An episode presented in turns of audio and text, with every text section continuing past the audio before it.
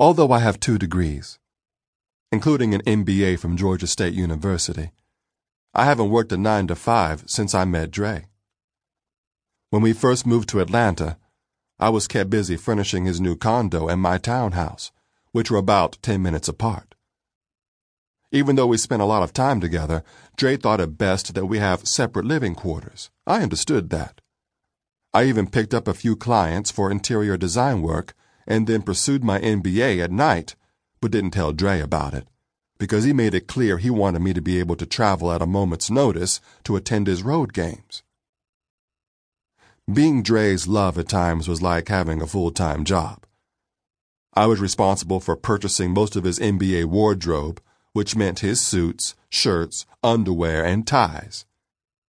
He bought his own jeans and sneakers. I set up his computer and iPod and made sure he had the latest electronic gadget. Life was easy and good. I had season tickets to the Hawks. I didn't miss one home game and attended as many road games as I could get to. I wouldn't call myself a huge basketball fan, but I loved going to the games to see what the wives, girlfriends, and groupies were wearing. At first, I was envious that they got to show their love and support publicly. But later, I felt sorry for many of them when Dray reminded me how much their husbands and boyfriends cheated on them when away on road games. The first three years in Atlanta were like heaven. Then she came along and everything changed. The straight club scene in Atlanta bored me, and the gay one didn't do much for me either. So I didn't mind when Dray went to the clubs and strip bars with his teammates. To me, it was part of his job. But when one of his teammates suggested that I might be more than his interior designer slash stylist, Dray went on a tear to find women. And trust me, the ladies were waiting. At first, he dated a couple of ghetto fabulous sisters and some plain ghetto girls, but got tired of them easily. I knew there was something different when he told me he'd met this young lady at a club in Miami after a road game there. He talked about how smart and beautiful she was, and how much she knew about sports. Judi Ledbetter gave Dray the appearance of a socialite, but sounded to me like a shrewd gold digger who gave good head, for a female, that is. I guess everybody is good at something. I imagined her being like the ladies I sometimes saw in Tony restaurants, enjoying liquid lunches and having flings with their well built trainers. I had no proof this was the case with Judi, but it was my secret wish. Before I knew it, she was doing some of the things Dray had depended on me to do for him, like buying his clothes planning his vacations, and advising him on what products he should endorse. The difference between her advice and mine was that she did it with a feminine flair, whereas I always presented my advice as one of his boys telling him what was cool. I hadn't grown up in the lifestyle Dray and I were now living, but I'd done my homework to keep my head above water. I pored over style magazines like GQ and Esquire, I watched the Fine Living channel daily. I was constantly reading InStyle and Architectural Digest. My design background came in handy when I talked with the builders of Dray's condo about crown molding, marble, and built in bookshelves. When he built his first house, it was I who suggested the indoor pool and the basketball and tennis courts.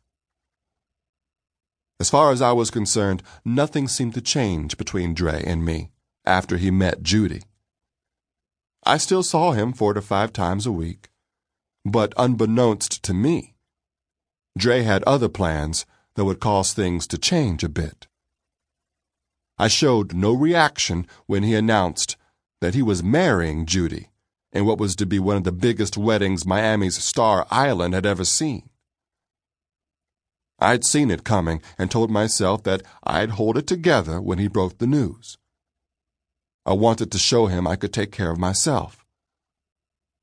Needless to say, I didn't attend.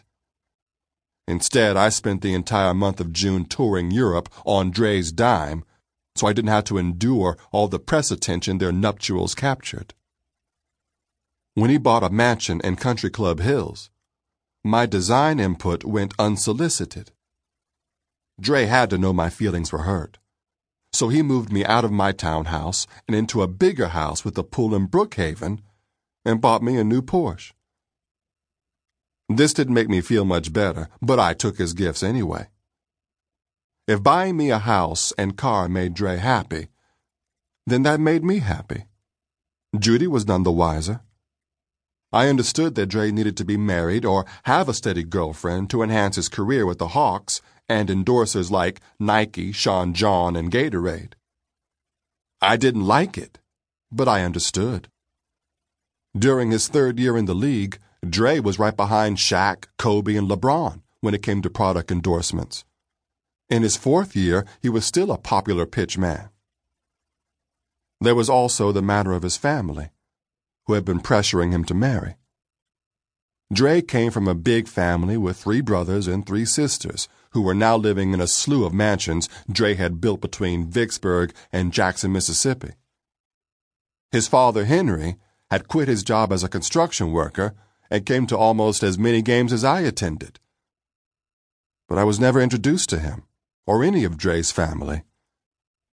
From what Dray told me, they were a close knit bunch, but very country and conservative when it came to certain things.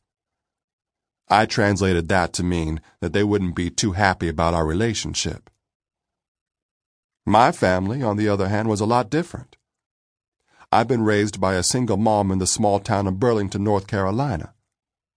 My biological father left when I was six years old, and I don't remember that much about him. Mama eventually started dating a guy who I called Mr. Danny. I liked him, but he made Mama cry a lot and disappeared when he got Mama pregnant, and she found out he hadn't divorced his first wife.